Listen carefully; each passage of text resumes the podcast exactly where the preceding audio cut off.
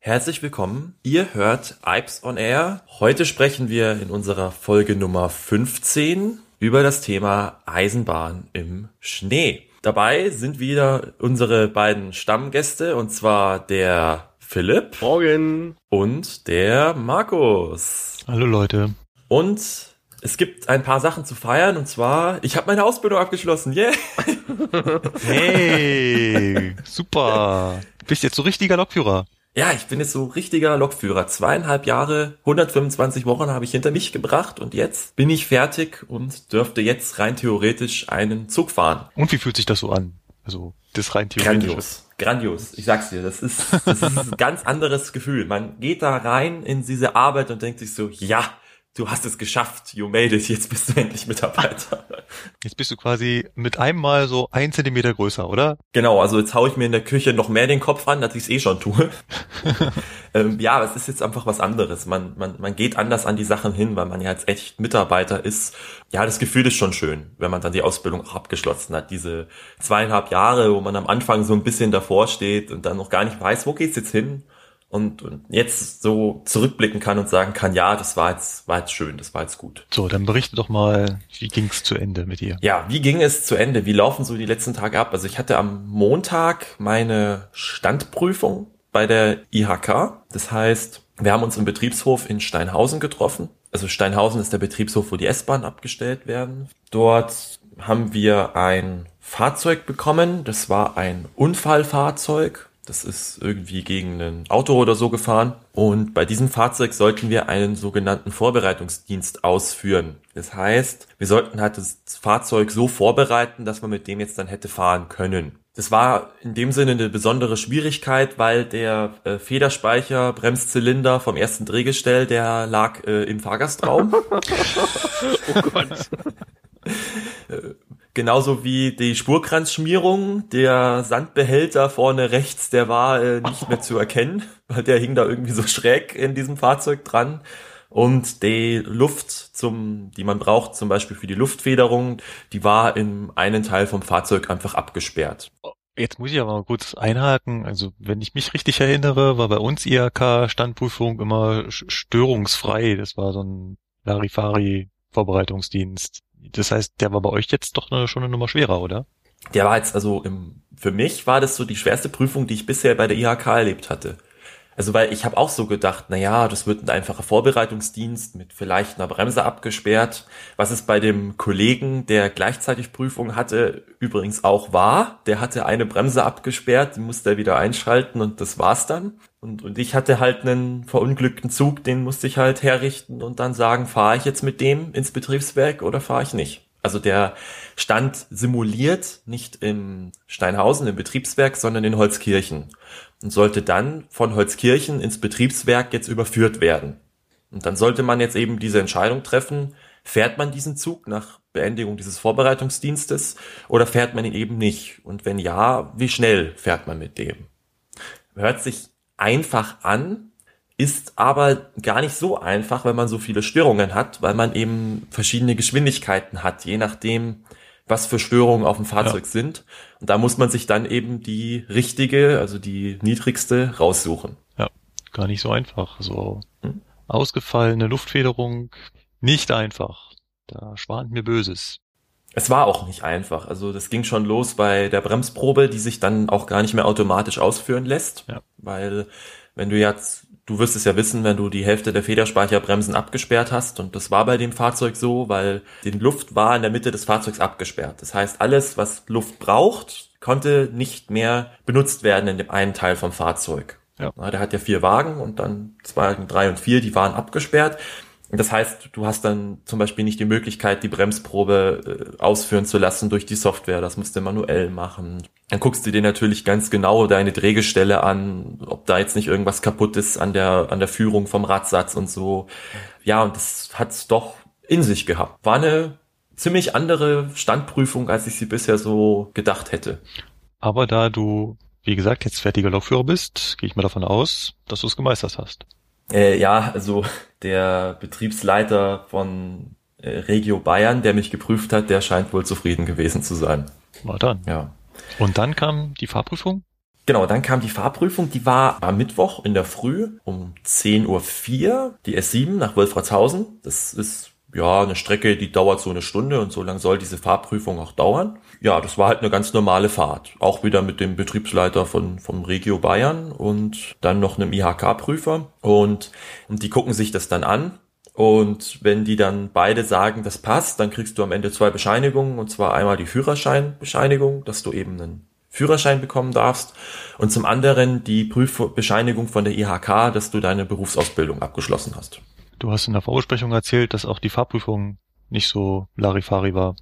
Äh, ja, auch die hatte so ihre Tücken bei mir. Ich habe, also ich weiß nicht, ich habe die Woche irgendwie da ständig ins Klo gegriffen. Ich habe einen Bahnübergang sichern müssen. Das hört sich jetzt auch einfach an, aber diese Bahnübergänge, die haben Einschaltkontakte, also mitten auf der Strecke ist so ein Kontakt, da werden die eingeschaltet. Und dann wird mir angezeigt, ist der Bahnübergang befahrbar, also ist er, hat er das erkannt oder hat das nicht erkannt? Und jetzt war es so, dass in dieser Fahrprüfung dann dieser Bahnübergang gerade gewartet wurde. Das heißt, der konnte das nicht. Und dann musste ich den halt sichern. Da gibt's dann so einen Schlüssel und dann kann man da den Bahnübergang schlüsseln. Also man tut eine Schlüsseltaste bedienen und dadurch äh, fängt er dann an, wird er dann eingeschaltet. Das war eben bei mir vonnöten. Es war es auch noch so, das war kein einzelner Bahnübergang, sondern mit diesem Kontakt wurden gleich zwei Bahnübergänge eingeschaltet und dann musste man dann halt zwei Bahnübergänge kurz hintereinander ja. bedienen, dass die dann ja. funktionieren. Ich habe gehört, einer deiner Azubi-Kollegen, die danach bzw. der Vorprüfung hatten, die hatten dann auch noch äh, irgendwie Signalstörungen, mussten mit Ersatzsignal fahren und da fiel mir dann dazu so ein, die größte Herausforderung meiner Fahrprüfung war, dass ich zwei Minuten Verspätung hatte. das so, kommt halt immer drauf an, was einem da draußen begegnet. Da kann man echt Glück haben oder kann man Pech haben. Ich hatte ja. in meiner internen Fahrprüfung damals im zweiten Layer zum Beispiel auch das Glück, einen Befehl schreiben zu müssen. Stimmt, da oh, berichtet. Oh. So, ich weiß nicht, ich habe da bisher immer so Glück gehabt, aber auch das habe ich gemeistert und äh, habe dann am Ende meine Bescheinigung bekommen und jetzt bin ich fertiger Lokführer. Patrick, ich habe mal noch eine Frage zu der Fahr Fahrprüfung. Ja. Und zwar stellen die da eigentlich noch Fragen nebenbei? Bei der, bei der gemischten, die du jetzt am Ende hattest, oder fährst du, geht's da einfach nur um strikte Fahren? Also zur Fahrprüfung nochmal, ja. Bei der Fahrprüfung musst du auch Fragen beantworten. Also du hast so 15, 20 Minuten vorgegebene situative Gesprächsphasen, wie sich das im Fachjargon nennt. das heißt, dir werden während der Fahrt Fragen gestellt. Zum Beispiel, du fährst am Bahnübergang vorbei, da heißt es dann, ja, wenn Sie jetzt vor dem Bahnübergang stehen bleiben würden, müssten Sie den jetzt sichern. Oder du fährst an einem Signal vorbei, was irgendwie Langsamfahrt zeigt, dann würden die jetzt fragen, ja, welche Geschwindigkeit fahren Sie jetzt dort? Das sind dann so diese Fragen. Das ist also nicht so gut. Und hieß es, wir mussten alle Signale in Warnstellung ansagen, also Signalbegriff, Signalbedeutung. Genau, das mussten wir auch. Das, und das hat er dann irgendwie nach zehn Minuten hat er gesagt, jo, okay, reicht, danke. Mir ging's mir auf den Sack. Ja gut, mein anderer Prüfer von der S-Bahn, der hat das dann auch irgendwann gesagt, dass ich ihm zu viel rede. Weil ich da immer so ganz lustig so, ja hier, das ist das Signal in Warnstellung. Und dann er so, ja, Sie sind LZB geführt, da brauchen Sie das jetzt gar nicht ansagen. dann bin ich irgendwann raus und er so, ja, ich hab's schon verstanden. War ganz nett. Aber also die gucken da schon drauf. Es ist nicht so, dass die sich dann da äh, abspeisen lassen, sondern die fragen dann auch nochmal nach, wenn du es jetzt irgendwie nicht sagst oder so. Also das, da gucken die schon drauf. Das war ganz lustig. Also die sind auch ganz locker, ganz nett, die fressen keinen. Das ist nicht so, oh Gott, eine Prüfung. Oh Gott, ich schon wieder eine Prüfung. Nein. Schon cool. Wie läuft denn das so danach ab? Also man steigt ja quasi, irgendwann hat man die Fahrprüfung hinter sich, dann sagt der Prüfer, war ganz toll, haben bestanden und dann, wie, ich meine, es heißt ja, die Ausbildung endet mit der bestandenen Abschlussprüfung. Die ist ja in dem Moment bestanden. Ja, genau. Also das ist auch wirklich so. Ähm, mit diesem Zeitpunkt habe ich ja meine Prüfung bestanden gehabt. Da kriegt man dann diese Prüfbescheinigung von der IHK. Da steht dann drauf, ja, Sie haben die Prüfung bestanden oder eben nicht bestanden. Und mit dieser Prüfbescheinigung bin ich dann zu meiner Personalchefin gegangen. Und meine Personalchefin hat die dann zu ihren Akten genommen und damit ist das im Grunde genommen dann der letzte Tag als Azubi in diesem Unternehmen gewesen.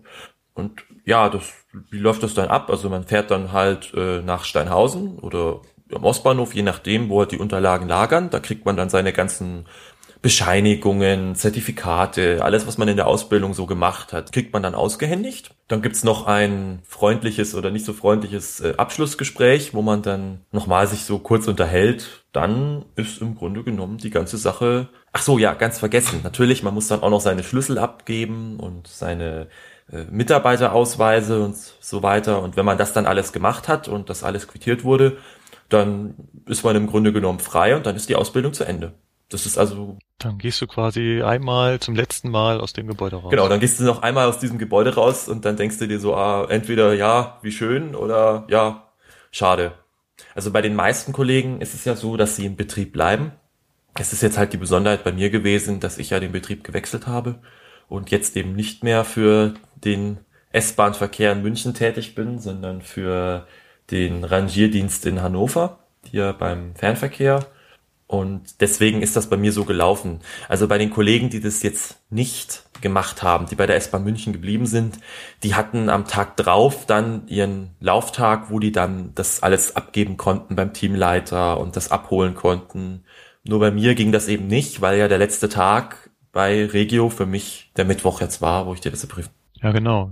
Bei mir war das ja damals ein bisschen anders ich bin ja quasi am ersten Tag nach der Ausbildung auch wieder zur S-Bahn gegangen, weil ich bin ja erstmal da geblieben. Und dann stimmt, kam dieser Lauftag. Nein, halt, bei uns kam noch ein, ein Ausbildung-Abschlusstag. Da haben wir noch einmal einen Tag, den haben wir hauptsächlich im Ausbildungsbüro verbracht, wo wir nochmal irgendwie welche Sachen durchgegangen sind. Ich weiß mittlerweile gar nicht mehr was. Aber auf jeden Fall war da noch so ein Zwischentag. Und dann am nächsten Tag kam dieser Tag, wo man so einen Laufzettel in die Hand kriegt und dann so verschiedene Stationen ablaufen muss, die sowieso alle nicht da sind. Klingt ja gut organisiert. Der Lauftag, ja, ja. Ja, und dann kriegt man da halt seine Ausrüstungsgegenstände, die man so als Lokführer braucht.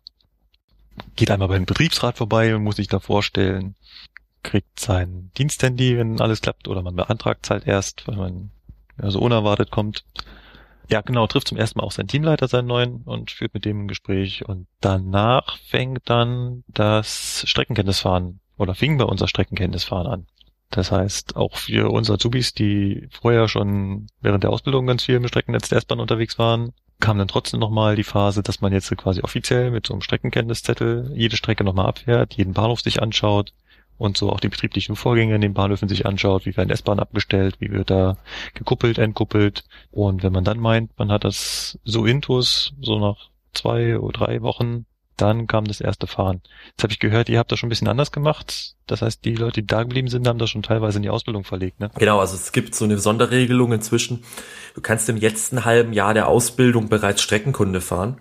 Und das haben bei uns auch viele gemacht. Die sind jetzt im Grunde schon fertig. Das heißt, die haben jetzt dann ihren Lauftag gehabt am Donnerstag oder Freitag, haben da ihre Gegenstände bekommen, also hier, ja, wie du gesagt hast, Diensttelefon und irgendwelche Schlüssel und, und Codes und äh, Regelwerke und so weiter, was man halt alles braucht. Und ja, die werden wohl ab übernächste Woche dann schon ihre ersten Schichten fahren. Alleine durch Münchens S-Bahn-Netz. Ja. Also im Grunde ist das ja auch ganz schön für die. Ich persönlich bin jetzt aber eigentlich ganz froh, dass, dass ich das jetzt äh, nicht so habe, weil äh, ich weiß nicht, es ist glaube ich auch eine ganz interessante Zeit nochmal diese Streckenkenntnis fahren, dann als fertiger Lokführer, weil man erstens eigenverantwortlich handelt und zweitens dann schon nochmal mit anderem Blickwinkel auf die Strecken guckt. Ja, es ist so eine Zwischenstufe auf jeden Fall, weil in der Ausbildung ist man ja quasi nicht verantwortlich. Egal was du machst, du trägst keine Verantwortung. Und nach der Ausbildung beim Streckenkenntnisfahren hast du schon deinen Führerschein, bist verantwortlich für den Zug. Da sitzt zwar noch jemand, der TF kann dir nur noch sagen, du pass auf, der Abstand zum nächsten Signal ist ein bisschen enger oder da geht's bergab oder da geht's bergauf. Aber du bist verantwortlich für diesen Zug. Das heißt, wenn du Mist baust, dann bist du derjenige, der dafür gerade stehen muss. Aber du hast halt immer noch jemanden dabei, der dir Tipps geben kann. Und das ist noch so eine Zwischenphase, die eigentlich dir so diesen Stress vor dem ersten Mal Alleinfahren nehmen kann. Also dieser Punkt, dass du allein mit deinem Zug unterwegs bist, ist dann doch schon mal noch eine kleine Hürde. Ja, bei mir lief dieser, dieser erste Tag äh, etwas anders ab, wie ich ja schon erzählt habe. Ich arbeite nicht mehr für Regio, ähm, sondern ich arbeite jetzt beim Fernverkehr in Hannover im Bereitstellungs- und Zugbildungsdienst. Und da läuft das ein bisschen anders ab. Also da es ist so der erste Tag, da kommt man dann hin und äh, redet dann auch erstmal mit seinem Chef, das war so mein Gruppenleiter, da gibt's nur einen, der den Rangierdienst leitet, der gibt dir dann auch... Kleine Kuriosität am Rande, das, was bei der S-Bahn der Teamleiter ist, ist beim Fernverkehr der Gruppenleiter. Genau, also ganz, ganz bisschen unterschiedliche Begrifflichkeiten beim Fernverkehr. Da genau. muss ich mich auch noch dran gewöhnen. Die S-Bahn-Lokführer arbeiten im Team und die beim Fernverkehr in Gruppen. ja gut. Also da ist man dann bei seinem Gruppenleiter, der hat mir dann auch erstmal einen Kaffee angeboten und dann hat man da sich so ein bisschen unterhalten über den Job und was man jetzt macht zukünftig und wie das alles abläuft, wie jetzt die ersten Tage ablaufen. Dann kriegt man einen Plan über seine betriebliche Ausbildung, die man jetzt noch machen muss weil ich habe ja viele der Ausbildungen jetzt nicht, die man eigentlich bräuchte für den Rangierdienst. Zum Beispiel die Rangierlokomotive, die kann ich noch gar nicht bedienen oder wie jetzt da die Unterschiede sind vom Fernverkehr zu Regio, weil da gibt's auch regelungsmäßig ein paar kleine Unterschiede. Und dafür kriegt man dann so ein Grundseminar, das nennt sich äh, Grundpaket Fernverkehr. Und in dem wird man nochmal aufgegleist. Da wird nochmal ein Fahrplan besprochen und das Regelwerk und da wird auch nochmal die Wagentechnik besprochen und wie man sich auf Schnellfahrstrecken selber retten kann, solche Sachen. Und dann hat man halt, ja, das mal so ein bisschen gezeigt bekommen, wie läuft das ab. Dann war man beim Vorplaner oder dort heißt er dann auch nur Einsatzplaner, der die Planung macht, welche Schichten man fährt. Dann war ich noch in der Bereitstellungsleitung da werden die, die wird bei den Zügen immer geguckt, ja, welche Züge kann ich denn jetzt nehmen für welche Intercities und äh, wie müssen die zusammengestellt sein, das koordinieren die. Und dann war man eben vorne im, im Rangierbüro beim Rangiermeister und hat sich mal dort vorgestellt, bei den, bei den Lok-Rangierführern, die da so immer sitzen und, oder meistens eigentlich sitzen sie nicht dort, weil sie meistens am Fahren sind. Aber manchmal sind sie auch da und dann kann man sich auch vorstellen. Ja, und so ist man dann einmal so durch den ganzen Betrieb durchgegangen. Das war so der erste Tag bei mir. Und wie ist da so die Atmosphäre?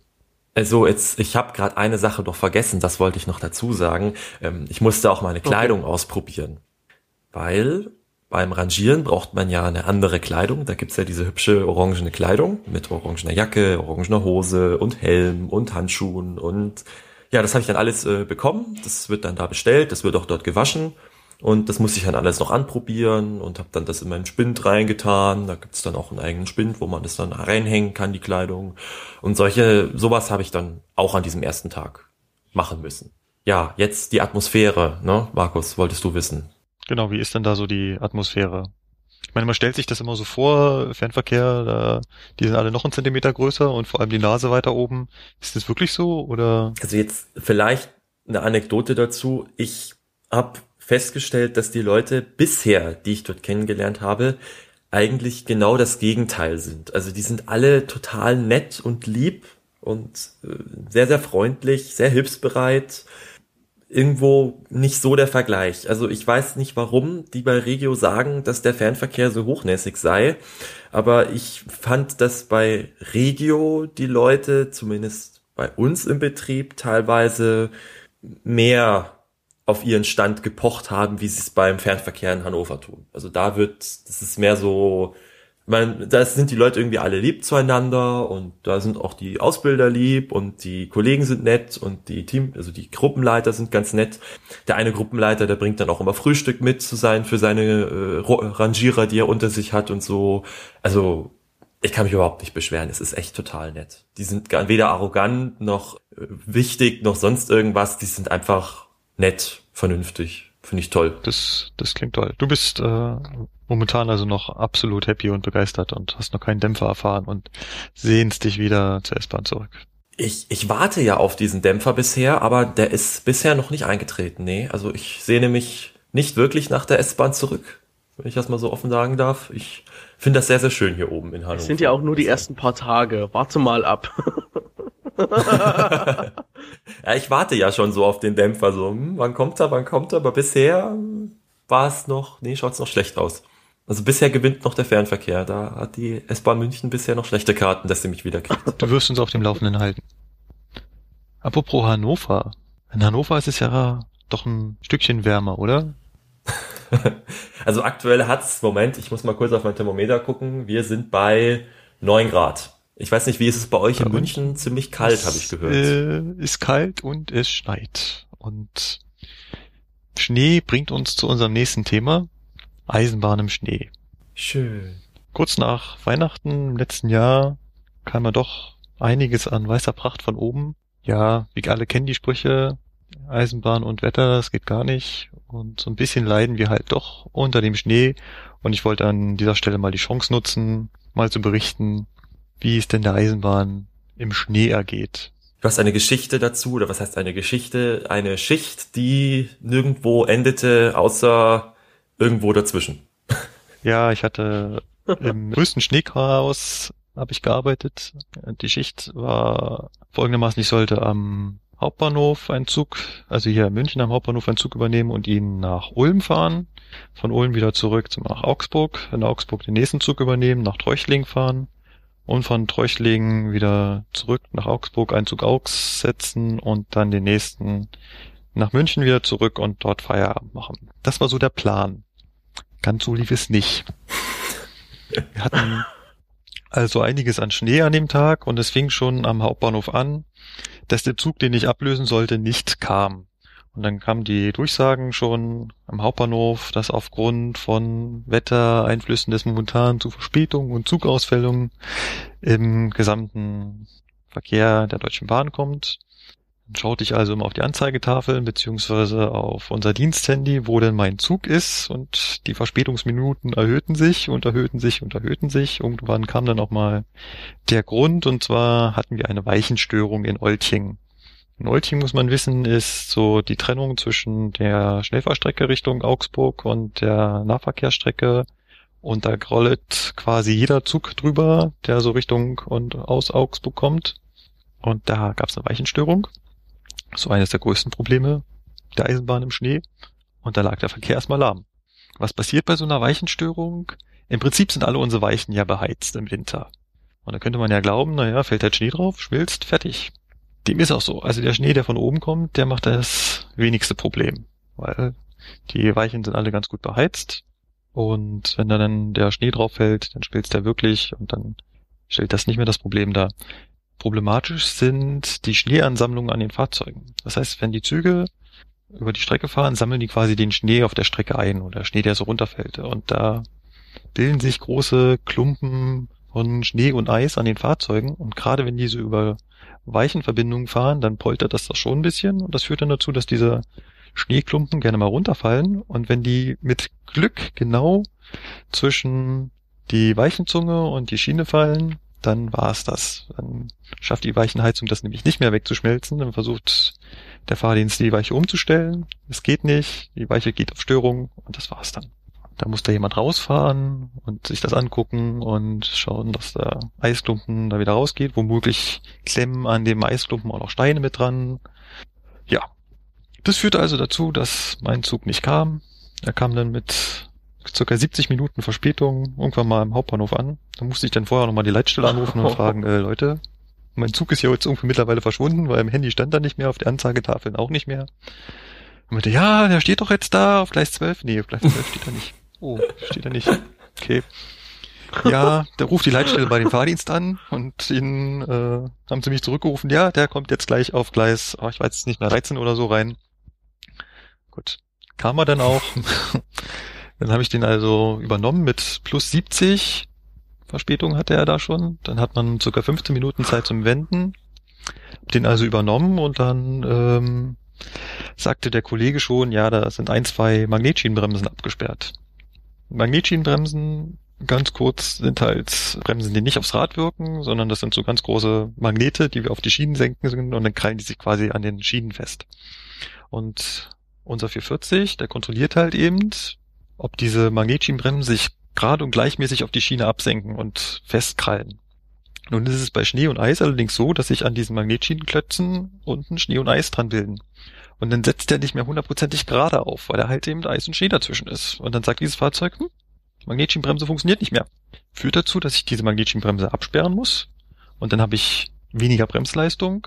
Und das muss ich dokumentieren.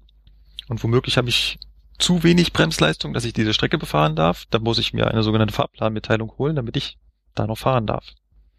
Das habe ich dann versucht, habe also in der Betriebszentrale angerufen und versucht, da mir diese Fahrplanmitteilung zu holen, weil mir ein paar Bremshundertstel fehlten. Und dann meinte der Kollege, es ist gerade blöd. Es sind gerade schon zwei in der Warteschleife. Das wird noch ein bisschen dauern. Es ist halt, ich bin nicht der Einzige, der das Problem hat, der halt eben mit Schnee und Eis dazu führt, dass ähm, Bremsen ausfallen oder dass man Bremsen ausschalten muss. Dann gab es da Andrang. Und so erhöhten sich meine Verspätungsminuten. Dann habe ich halt die Zeit genutzt und habe äh, an dem Fahrzeug so rumgespielt, dass ich noch genug Bremsnutz habe. Habe also eine abgesperrte Magnetschienenbremse wieder aufgesperrt, habe die Bremsprobe drüber laufen lassen. Mittlerweile war da halt kein Eisklotz mehr. Das heißt, die Magnetschienenbremse an der Stelle hat sich wieder gesenkt. Und dann hat es ganz knapp ausgereicht. Und dann bin ich mit plus 80 Minuten vom Hauptbahnhof losgefahren. Glücklicherweise war der Zug relativ leer. Ich glaube, wir hatten also mein Zugbegleiter meinte, er wäre ganz leer gewesen. Weil mittlerweile sind die Leute schon mit anderen Zügen gefahren oder mit dem Zug davor. Also auf jeden Fall waren wir relativ leer unterwegs. Hatten aber trotzdem 80 Minuten Verspätung. Und das führt dann dazu, dass man, das ist so eine ganz clevere Taktik, dass die Leitstelle sagt, dann lassen wir den Zug halt vorher enden. Das heißt, ich bin nicht bis Ulm gekommen, sondern ich bin dann schon in Nersingen geendet. Das heißt, man fahrt, spart etwas Fahrzeit ein, führt dazu, dass der Gegenzug halt etwas pünktlicher ist. Ansonsten, wenn ich da mit 18 Minuten Verspätung in Ulm angekommen wäre, wäre ich halt mit 40 Minuten Verspätung wieder losgefahren. Und so, dass ich in Nersingen schon geendet bin, waren es nur noch, weiß ich nicht, waren nur noch wenige Minuten Verspätung auf der Rücktour. Führte dazu also erste Runde schon mal nicht geklappt, nicht in Ulm angekommen. In Augsburg bin ich dann wieder relativ heile angekommen.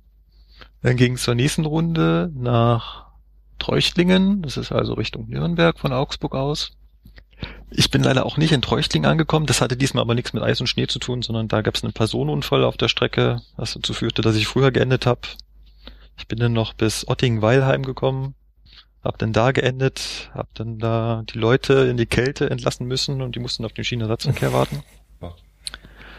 Ist nicht so schön, aber zumindestens konnte ich mit der Leitstelle irgendwie äh, rauskriegen, wann da ungefähr der nächste Bus kommt und dann haben die so lange noch bei mir im Zug, im beheizten Zug gewartet. Und dann die letzte Tour, das war quasi von Augsburg zurück nach München. Und da war ich schon richtig stolz auf mich. Ich bin nämlich in Augsburg pünktlich auf die Sekunde losgerollt. Dachte ich mir, das kann auch nur gut werden. Die nächste Station ist Hauensteller mhm. Straße. Türen auf, Türen zu, Zug will nicht mehr losfahren. Es ist aber echt Pech bei dir, oder? Äh, als kleiner Hintergrund, wir haben ja beim 440 äh, Trittstufen an die Türen, die dazu führen, dass man halt besonders niedrigen Bahnsteigen angenehm einsteigen kann, beziehungsweise auch bei hohen Bahnsteigen diese Lücke zwischen Zug und Bahnsteigkante so ein Stückchen überbrückt wird. Und eine dieser Trittstufen wollte halt nicht einfahren. Und wenn die nicht einfährt, dann lässt der Zug sich nun mal nicht losfahren, weil, naja, die Trittstufe würde draußen dranhängen und alles andere abrasieren, was rechts und links vom Zug ist. Dann habe ich halt versucht, diese Trittstufe irgendwie manuell reinzukriegen. Das heißt, man geht nach hinten, versucht an der Trittstufe rumzurütteln, draufzuspringen, was zu machen, wie auch immer. Sie hat sich nicht gerührt. Dann gibt's für uns eine Hotline. Das ist so ein Mitarbeiter, der immer so ein Handy mit sich führt und der sich halt super mit dem Fahrzeug auskennt. Die haben mich gefragt, hast du noch einen Trick, diese Trittstufe reinzukriegen? Ja, da kannst du hier noch machen, da noch machen. Hat alles nicht geholfen. Ging nicht. Was haben wir gemacht? Ich habe dann gesagt, ich fahre jetzt zurück zum Augsburger Hauptbahnhof und äh, da hängen wir den von mir aus aus. Oder auf jeden Fall meinte der äh, Kollege am Telefon, ja, wenn du dann zurückfährst, dann kannst du ja zwischendurch nochmal anhalten, sodass du nicht mehr am Bahnsteig stehst und dann kommst du richtig unten gut an die Trittstufe ran und vielleicht kannst du dann nochmal ein bisschen besser Gewalt ausüben. Haben wir dann gemacht, haben also den Zug samt Fahrgäste so 140 Meter zurückgesetzt. Aber die also Tür war, kurze Zwischenfrage, die Tür war dann im Grunde ja noch offen, oder? Also die, die, die Türflügel sind zugegangen, aber die Trittstufe war noch so, ausgefahren. Okay, und da sind wir halt so langsam gefahren, haben halt geschaut, dass die nirgendwo gegenkommt. Hm. So, ich dann mit Handschuhen wieder zurückkam, hab unten an dieser Trittstufe rumgerüttelt und hab's dann tatsächlich geschafft, mit all meiner Kraft, ich war danach wirklich fix und fertig, die tatsächlich reinzukriegen. Dann sind wir mit plus 35 oder sowas haben wir dann unseren Weg Richtung München fortgesetzt. Da war ich echt heilfroh, dass sich das Ding überhaupt wieder bewegt hat. Ja, und dann wieder, Leitstelle hat dieselbe Taktik angewendet. Wir lassen den Zug nicht bis zum Ende fahren, sind also nur bis Parsing gekommen, haben die Leute da rausgeschmissen und dann ist er wieder seine Rücktour angetreten. Ja, aber Pasing geht ja noch, das ist ja wenigstens schon München. Ja. Pasing ist zumindest schon München ja. und da fährt die S-Bahn und die ist auch bei Schnee relativ zuverlässig gefahren. Ja. Und äh, so sind die Zü äh, so sind die Leute wenigstens halbwegs angekommen. Als wir in Nersingen geendet haben, äh, war das auch nicht das Problem, weil der nächste Zug äh, ist fünf Minuten hinter mir gefahren. Also bei plus 80 Minuten Verspätung und bei einem äh, 60 Minuten Takt ist der quasi mit Verspätung hinter mir hergerollt. Ja, so sieht äh, ein Wintertag aus Sicht eines Lokführers aus. Ich war echt heilfroh, als ich da zu Hause war. Dazu kommt ja noch, dass die Fahrzeuge sich alle so unangenehm bremsen. Mhm. Nicht, dass die Schiene besonders glatt wäre. Das geht eigentlich. Also Schnee ist relativ harmlos, weil das erste Rad, was über den Schnee rollt, das schmilzt den Schnee weg und danach ist die Schiene maximal noch feucht. Und das äh, interessiert eigentlich nicht wirklich. Was aber sehr unangenehm ist, ist, dass das Schnee und Eis sich ja auch an den Bremsscheiben und an den Bremsbacken festsetzt. Das heißt, jedes Mal, wenn man versucht zu bremsen, drücken die erstmal auf Schnee und Eis, was ja, ja. relativ wenig Bremswirkung bewirkt gibt es auch eine Regel für uns Lokführer. Wir müssen also in bestimmten Zeitabständen immer mal wieder, auch wenn wir nicht anhalten wollen, die Bremse betätigen, damit wir diese Schnee- und Eisklötze da wegkriegen. Aber auch wenn du das machst, du hast halt immer Schnee und Eis unten dran. Das heißt, jedes Mal, wenn du anfängst zu bremsen, hast du erstmal keine Bremswirkung und daran musst du dich erstmal gewöhnen. Ja, so ähnlich haben wir das ja bei uns bei der S-Bahn auch. Mit den Bremsen. Also wenn bei uns ein Zug abgestellt wird, nachts oder so, ne? dann muss man auch alle 90 Minuten Bremsprobe machen, dass die Bremsen nicht arg einfrieren, eingeschneit ja. sind, halt sowas alles. Da gibt's dann eben spezielle Wintermaßnahmen, um dem Ganzen auch so ein bisschen vorzubeugen, dass die Fahrzeuge dann auch verfügbar sind. Ja. Weil, wie gesagt, zum Beispiel auch gerade die Bremsen, die neigen halt auch gerne dazu, ganz schnell einzufrieren. Nicht nur bei den äh, Triebzügen, sondern auch gerade übrigens bei den Wagen. Auch jetzt hier in, in Hannover ist das zum Beispiel so. Die sind alle an eine Heizung angeschlossen. Das heißt, die Wagen haben alle eine, eine Zugheizung dran und natürlich ist das erstmal nur, um diesen Fahrgastraum zu heizen. Aber die Wärme geht ja auch ein bisschen raus und dann ist das nicht alles eingefroren, ja, was dann halt passieren würde, wenn der Wagen auskühlt. Deswegen. Das ist ja auch der Grund, warum die Triebzüge im Winter nicht energiesparend abgestellt werden, ne? Hm.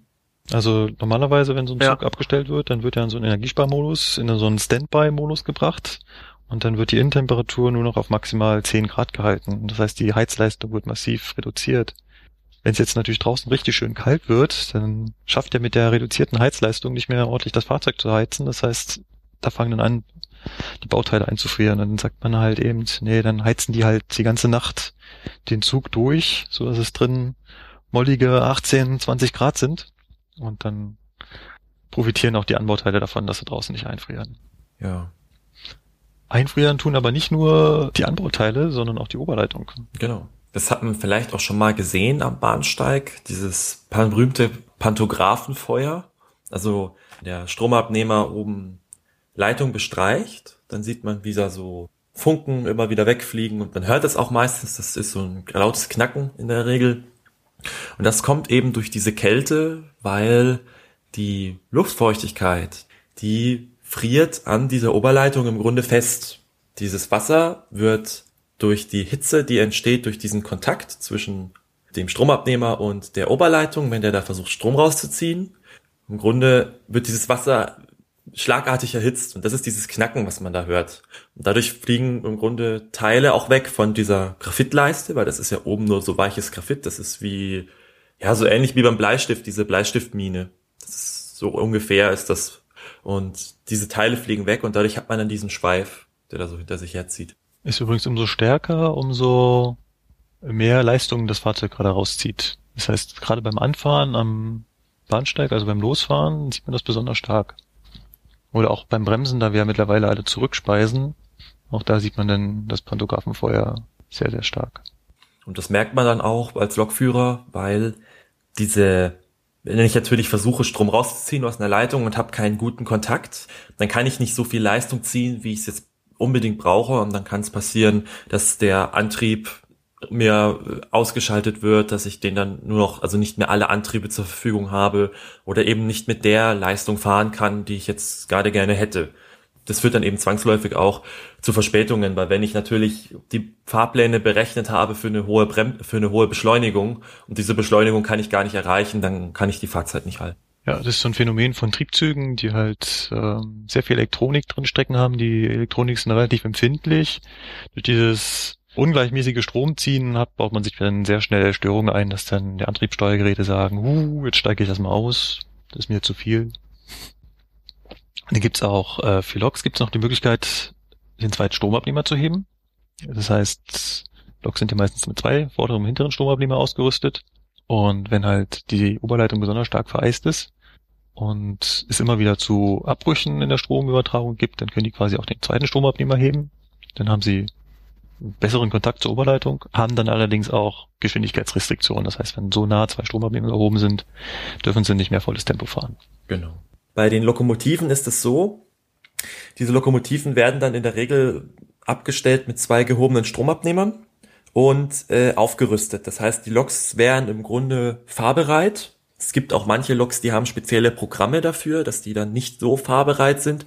Aber auf jeden Fall, sie sind beheizt. Das heißt, diese Loks äh, sind dann auch eben warm abgestellt, dass äh, sie eben nicht so einfrieren können. Vorteil daran ist diese Reibelemente unter der Bremse und so und das Antriebsanlage, so, die friert nicht ein. Und es gibt dann sogar Loks, die können dann sogar immer mal wieder im Pantographen, also den Stromabnehmer häng, sägen, senken und wieder heben und den anderen dann auch, dass man dann eben, ja, dass auch dieses Gestänge vom Stromabnehmer nicht einfriert, weil das kann ja auch passieren dann. Oh ja, es passiert sehr leicht. Also vor allem dieses Abstellen mit beiden Stromabnehmern gehoben, das sieht man im Winter sehr oft bei den Loks. Einfach nur, um sicherzustellen, also erstmal gehoben abzustellen, mhm. ganz wichtig, weil wenn ähm, der Stromabnehmer gesenkt ist, dann friert er womöglich einfach am Dach fest. Ganz klar, ich meine, tagsüber scheint die Sonne drauf, das bisschen Schnee fängt an zu schmelzen, nachts wird's kalt, das Wasser da oben friert wieder und dann ist der Stromabnehmer festgefroren. Genau, dann kann man ihn auch nicht mehr heben, weil den das kriegt man hält. nicht mehr hoch. Nee. Und der zweite Fakt ist natürlich, wenn, wir haben ja gerade erzählt, dass die Oberleitung vereist. Und wenn ich dann den Stromabnehmer hebe und gegen das Eis drücke, dann habe ich keinen Stromkontakt mehr. Jetzt kriege ich auch keinen Strom. Deswegen beide Stromabnehmer hoch. Erstens, die sind schon gehoben, können also nicht festfrieren. Und zweitens, sie haben beide Kontakt mit der Oberleitung. Ich kriege also auf jeden Fall Strom. Das ist so der Punkt, warum man die beiden hoch. Und dann ist natürlich aufgerüstet, damit die Lok warm bleibt. Genau, und dann, da gibt's, kommt der Lokführer drauf und hat schon wohlig warm eingeheizt. ja, ja. Und dann gibt's ja wirklich den Fall, dass die dann auch immer mal wieder senken und heben, die Stromabnehmer. Ich glaube, das ist, genau, das macht man bei der S-Bahn ja auch, bei den Triebzügen. Die werden ja auch immer mal wieder gesenkt und gehoben. Aber da muss man es manuell machen, ne? Da muss man es manuell machen, ja. Ja. Auch so alle zwei Stunden. Philipp, das weißt du jetzt besser wie ich. Na, jede, jede Stunde, alle 60 Minuten muss man das Genau, damit machen. eben der Stromabnehmer selber auch nicht einfriert, weil sonst äh, wäre ja blöd. Was auch noch sehr gerne einfriert, ist das Mikrofon, also die Pfeife. Und ähm, da gibt's, wenn, wenn die wirklich eingefroren ist und kein, kein Ton mehr von sich gibt, da gibt's da massive Geschwindigkeitsbegrenzung. Dürfen wir nur noch 80 fahren. Ganz blöd. Ich hatte das neulich auf dem Weg ins Allgäu, beziehungsweise zurück. Bei der Lok friert das nicht ein. Die hat so ein Horn dran, da ist so viel Druck hinter. Das ist kein Problem. Abgesehen davon, dass die ja an sich sich relativ gut warm hält. Aber der Steuerwagen, wenn ich da drauf kam, habe ich das Mikrofon bedient. Da kam nur noch ein Zischen draus. Dann habe ich halt so lange drauf gehalten, bis es sich so einigermaßen wieder nach dem Tuten anhörte, auch wenn das noch relativ tuntig klang, aber es kam zumindest Ton raus, weil ansonsten mit 80 km/h weiterfahren ist halt doof. Jetzt muss ich dich nochmal fragen, wie kann ein Mikrofon tuntig klingen?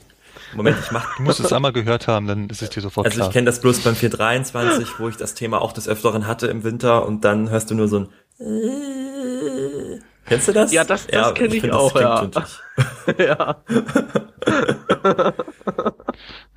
Aber die S-Bahn, die prüft Oh es auch Gott. ständig, ne? Die Mikrofone. Wenn es kalt ist, da gibt's auch so eine Weisung. Also, ja, wenn es kalt ist, dann immer bei, also Tunneleinfahrt in die Stammstrecke. Und wenn das dann noch nicht geholfen hat, soll man das bei der Tunnelausfahrt nochmal prüfen, weil es könnte ja sein, im Tunnel ist es ja doch manchmal ein bisschen wärmer als draußen. Und dass das Eis dann ein bisschen weggeschmolzen ist, Eis, Schnee, und dann soll man es nochmal testen. Ich glaube, das hört man ab und zu mal, wenn es draußen wirklich kalt ist, dass die Züge dann ständig am Ostbahnhof und an der Hackerbrücke äh, pfeifen. Also es gibt also vielfältige Wintermaßnahmen, die die Bahn ergreift, dass sie auch weiter funktioniert. Aber ja, auch die Bahn ist nicht gegen den Winter gefeilt. Vor allem vielleicht noch zum Thema Bremsen so ein Vergleich. Beim Auto, die Bremsscheiben, die sind halt schön klein. Da geht das ganz, ganz schnell, dass die abgerieben werden.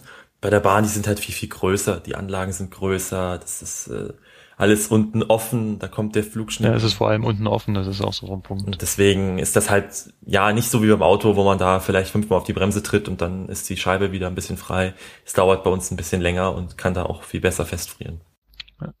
Noch so eine kleine Anekdote vielleicht zum Schluss, wo der Schnee und Eis natürlich auch behindert, ist die Rangierer. Ja. Die die Wagen entkuppeln müssen und kuppeln. Und wenn wir da mit unserem Wagen ankommen, dann sind die sowas von zugeeist und voller Eis. Da steht der Rangierer davor und sagt, okay, und wo ist jetzt hier irgendwo ein Schlauch, den ich einhängen und auseinanderhängen soll? ich, äh, ja, du fängst dann da an mit, mit, mit einem Hammer oder so, die Dinger freizuklopfen, damit du sie überhaupt noch bewegen kannst. Und in den Vorstellanlagen, das heißt VN, VS, gibt es ja auch Anlagen, damit die da ständig versorgt werden, also mit Strom und mit, mit Luft. Die liegen aber auf dem Boden. Und da sitzt der Schnee drunter. Du, du weißt nicht wo. Ah ja, stimmt, die liegen ja auf dem Boden. Du ja. suchst die da. Es ist, äh, der Rangierer war da relativ, also ich glaube, dem macht das Arbeiten im Schnee nicht so viel Spaß. Ach, naja. Und ich werde es nächstes Jahr euch mal erzählen, dann, wenn es hier mal schneit. Ja, wenn es in Hannover mal schneit. Und ich musste am, am, am Hauptbahnhof rumrangieren und dann mitten im Vorfeld wenden. Es ist sowas von ätzend, wenn du da durch 30 Zentimeter Schnee läufst. Du siehst nichts mehr vom Schotter, der ist ja auch nicht mal eben. Da sind irgendwo auch äh, Bauteile, wo du drauf treten kannst. Musst dann da durchhetzen und hast sowieso gar keine Zeit. Auch nicht so schön. Aber trotzdem finde ich, Eisenbahn im Schnee sieht immer noch toll aus. Gibt schöne Fotos. Ja, das stimmt. Also die Fotos sind ein Traum. Das ist wirklich so. Wenn es funktioniert. Genau. Was es ja meistens besser tut wie der Autoverkehr. So, dann würde ich sagen, sind wir noch nicht ganz durch. Nee. Weil wir haben Zuschauerzuschriften hm, bekommen. Hm, wir haben Post bekommen. Und die müssen wir jetzt natürlich noch beantworten. Und zwar kam unter Folge 13 schon eine Zuschaueranfrage. Das habe ich bei Folge 14 total übersehen. Das möchte ich jetzt nachholen. Und zwar geht es da um die UBK. Um unsere Unternehmensbekleidung. Und da hat er wohl Gerüchte gehört, dass angeblich jetzt Lokführer keine Unternehmensbekleidung mehr tragen müssen. Nun muss ich sagen, dass das ein sehr unangenehmes Thema ist, was auch noch nicht so hundertprozentig geklärt ist. Aber zum Hintergrund, es gab vor kurzem ein Urteil des Bundesarbeitsgerichtes. Da hatte ein Polizist geklagt. Und zwar ist es so, dass Polizisten zwar verpflichtet sind, eine Uniform zu tragen, genauso wie wir, aber sie kriegen halt keine Zeit dafür, auf Arbeit sich umzuziehen. Das heißt, sie werden dazu genötigt, das schon zu Hause zu machen, beziehungsweise in Uniform auf Arbeit zu fahren. Dagegen hatte der Polizist geklagt und hat Recht bekommen. Daraufhin hat die Bahn beziehungsweise die Arbeitnehmervertretung der Bahn gesagt, hey Leute, bei uns ist doch doch dasselbe Problem. Unsere Arbeitnehmer müssen Unternehmensbekleidung tragen, kriegen aber keine Zeit, sich umzuziehen. Ja, und dann war quasi die einfachste Lösung, man schafft halt eben diese Pflicht für die Unternehmensbekleidung ab. Im Fernverkehr ist es wohl so, dass Lokführer es nicht mehr machen müssen? Ja, beim Fernverkehr ist es wirklich so. Also wir haben nur noch eine Trageberechtigung. Das heißt, du kannst sie tragen, du musst sie aber nicht tragen. Wenn du Lokführer bist, wenn du jetzt wie ich Bereitsteller bist, äh, für als Bereitsteller kriegst du diese Umziehzeit bezahlt und wenn du die Umziehzeit bezahlt kriegst, dann musst du es natürlich auch tragen. Ist auch so, dass bei den, dass bei den Regio-Verkehrsunternehmen noch das Problem dazu kommt, dass in den Verkehrsverträgen ganz oft drinsteht, dass sich die Lokführer und das Zugpersonal optisch abheben müssen. Das heißt, sie müssen optisch erkennbar sein als Zugpersonal.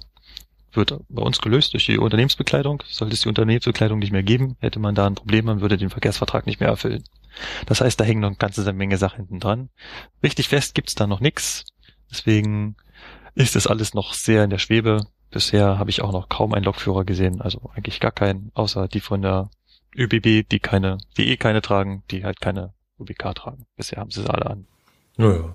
Ich habe auch schon mal den einen oder anderen Tag bin ich auch schon ohne gefahren, nicht zugeben. Uh. Ja, ja, ganz schlimm.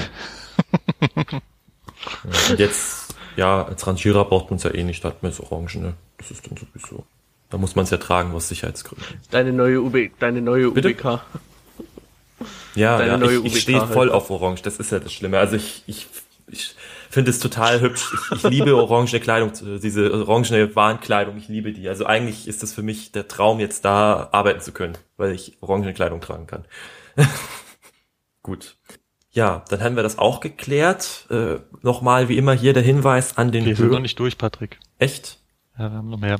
Oh, wir haben noch was. Oh nein, Ja. ich dachte, wir hatten nur eine Leserzuschrift. Nein, wir haben noch deutlich mehr Leserzuschriften. Und zwar der Timo auf Facebook hat uns geschrieben und Ah, okay. hat gleich drei Fragen. Und zwar zum einen, wie läuft denn das mit Urlaub während der Ausbildung? Philipp, vielleicht kannst du mal erklären, wie funktioniert es mit Urlaub haben bei der S-Bahn? Gibt's nicht.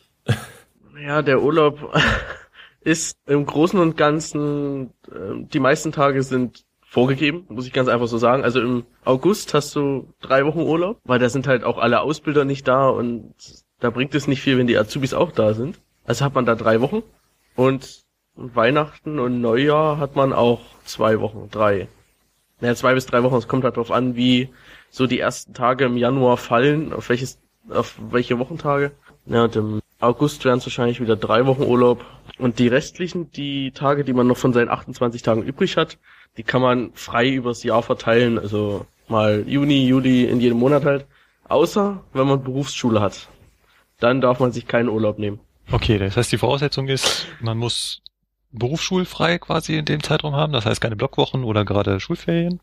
Ja, genau. Der Arbeitgeber muss natürlich auch gerade sagen, okay, da läuft keine wichtige Ausbildung, die wir deswegen nicht verschieben können. Gerade jetzt so LZB-Kurse oder sowas, die sind natürlich fest gemauert, da kann man keinen Urlaub nehmen. Und dann kannst du quasi so einen Urlaubsantrag ausfüllen und Urlaub für die Tage noch beantragen, die du gerne möchtest. Ja, genau. Und das muss man dann zwei Wochen Okay. vorher machen. Ich hoffe, damit haben wir Timos Frage, Timos erste Frage ausführlich beantwortet. Dann hat er die zweite Frage gestellt. Wie ist es so mit Personen auf dem Führerstand mitnehmen? Braucht man da Genehmigungen? Werden die Genehmigungen äh, bewilligt oder kann man das einfach so machen? So, soll ich da mal? Darfst du gern? könnte da was nämlich zu sagen, weil wir nämlich das mal gemacht haben. Also Kevin hat das mal gemacht. Also ja, Kevin, vielleicht habt ihr den schon mal hier im Podcast gehört. Ich denke, es geht jetzt um eine fremde Person, also Ja. jemand, der nicht zum Ja. DB-Konzern gehört. Ja, das ist so, ähm, es gibt die Möglichkeit, wenn man mit seinem Betriebsleiter redet, also seinem, dem Betriebsleiter, dem Eisenbahnbetriebsleiter, der kann so eine Genehmigung ausstellen. Diese Person braucht dann eine Fahrkarte für den Streckenabschnitt und diese Genehmigung zur Mitfahrt im Führerraum. Und was noch so eine Besonderheit ist, wenn man das machen will, braucht man auch immer noch einen Lokführer, der dann dabei ist und aufpasst. Also im Grunde sind dann drei Leute im Führerraum oder vier. Also der Lokführer, der fährt, der Lokführer, der auf den Personen aufpasst, der da, die da mitfahren soll, die unternehmensfremd ist, und äh, noch der der Dritte, der dann irgendwie jetzt dabei sein möchte oder so. Ja. Ja, Patrick, wenn ich da noch kurz einhaken dürfte. Und zwar bei der S-Bahn gibt's da eigentlich die besondere Regel, dass nicht nur ein- ein Lokführer das sein muss, der noch mit dabei sein muss, sondern ein Transportkontrolleur. richtig? kann, ist aber je nach Betrieb unterschiedlich geregelt. Da muss man den Betriebsleiter Ja. fragen. Wirklich, der sagt einem das dann ganz genau. Da gibt's dann, der kann das dann sagen, ob das jetzt will oder nicht. Hängt auch ein bisschen vom Bereich ab, wo du bist. Also ich denke mal, ich weiß es jetzt nicht, aber ich glaube, wenn man jetzt im Fernverkehr das machen möchte beim ICE, da könnte es sehr, sehr schwierig werden, da überhaupt eine Genehmigung zu kriegen. Ich glaube, da ist es dann auch eher. Also es ist schon bei der. S-Bahn ziemlich schwierig, wenn ich das so äh, richtig aufgefasst habe. Und ich glaube, das ist in anderen Unternehmen eher noch schwieriger. ja. Wo, wobei es bei der S-Bahn, also ich kenne einen Kollegen, der hat das, der hat das schon ähm, zweimal gemacht und das, das Okay. ging super. Dann die letzte Frage vom Timo. Und zwar ging es darum, wie sieht denn eigentlich so ein Arbeitstag eines Azubis aus? Ja gut, im Grunde genommen gibt's ja mehrere Situationen von dem Arbeitstag. Genau, es gibt so Ah, einen klassischen, du hast quasi Ausbildung im, im Werk Steinhausen, irgendwelche Theorieunterricht. Ja, das, Das ist so, so 0 nach so wie 15, ich's- man fängt um 8 an und hört um 15 Uhr spätestens wieder auf. Ja, aber wirklich spätestens, also. ja, dann, so wie ich das jetzt habe, ich habe ja Fahrausbildung und da hat man halt seine zugeteilten Schichten und die fährt man dann. Und das kann halt auch relativ früh sein und auch relativ spät. Aber nach dem Jugendarbeitsschutzgesetz darf es halt eben frühestens um 6 anfangen und bis spätestens 23 Uhr oder sowas gehen. Ja, genau, genau. Ja, und dann Berufsschule, ja, von 8.15 Uhr bis ja, 16.15 Uhr, also da werden die acht Stunden Arbeitszeit komplett ausgenutzt. Ja, was haben wir noch? DB Training hätten wir noch. Das ist dann auch von äh, 7.03 Uhr, nee, 7.50 Uhr oder beziehungsweise 8 Uhr, wenn man das mit dem Trainer so ausmacht dann. Ja, das geht meistens auch bis 15, 15 Uhr, 14.30 Uhr, sowas in der Ja. Art. Und auch so zum Beispiel örtliche Aufsichtausbildung war auch, äh, da gab's dann auch Schichtdienst und man musste halt äh, schon um sechs anfangen oder bis halt bis 23 Uhr arbeiten. Hm, genau. Also kann man sagen, ein, entweder hat man so einen ganz geregelten, quasi schon Büroarbeitstag, oder man hat halt schon Schichtdienst, aber immer noch abgeschwächt. Nicht so wie ich, der am Montag um 1 Uhr anfangen muss. Um 1 Uhr nachts. 1 Uhr nachts, ja. Das ist ja heftig. Also 3.30 Uhr oder so ist ja schon heftig, aber 1 Uhr nachts. 1 Uhr nachts bis 8.30 Uhr. Okay. Ach so, das gibt's bei uns gar nicht bei der S-Bahn. Wahnsinn. Damit ist mein Wochenende jetzt weniger als 48 Stunden. Ich habe äh, heute Morgen quasi um 1.30 Uhr Feierabend gehabt und fange am Montag morgen um 1 Uhr wieder an. Oh, krass. Ich beneide dich auch- nicht drum. Ja. Ist aber auch nicht immer so. Naja. Gut, ähm, jetzt darf ich, darf ich, der Hörerservice, darf ich? Ja, Ja, gut. Der Hörerservice. Ihr könnt uns schreiben, mailen, äh, texten, Brieftaube schicken, Flaschenpost, funktioniert alles. Per Internet, per äh, Facebook könnt ihr unter die Folgen kommentieren, die posten wir dort. Ihr könnt schreiben per Mail, die ist hinterlegt auf der Webseite von uns www.ipsonair.de. Dann könnt ihr bei YouTube im YouTube-Channel kommentieren. Das lesen wir auch. Ja, oder wenn man uns trifft, kann man uns natürlich auch Fragen stellen. Wir sind ja oder ein jetzt, Plakat am Hauptbahnhof. Da ist viel Platz. Hm, jetzt auch in Hannover. Ja, das, Oder genau. Hannover Hauptbahnhof, großes Plakat, Air, ich habe eine Frage. Ja. Also falls dort ihr so einen Tackle seht, diese roten 363, die heißen dort nämlich so, dann äh, könnt ihr da hinstellen und sagen, ja, ich habe eine Frage an Alpsonair. Vielleicht geht's, kommt's ja an. ja, und sonst würde ich sagen, War das Folge 15? das war Folge 15 und wir hören uns dann in zwei, drei Wochen wieder. Ja, Genau. na dann. Dann macht's gut. Bis denn. Tschüss. Tschüss. tschüss.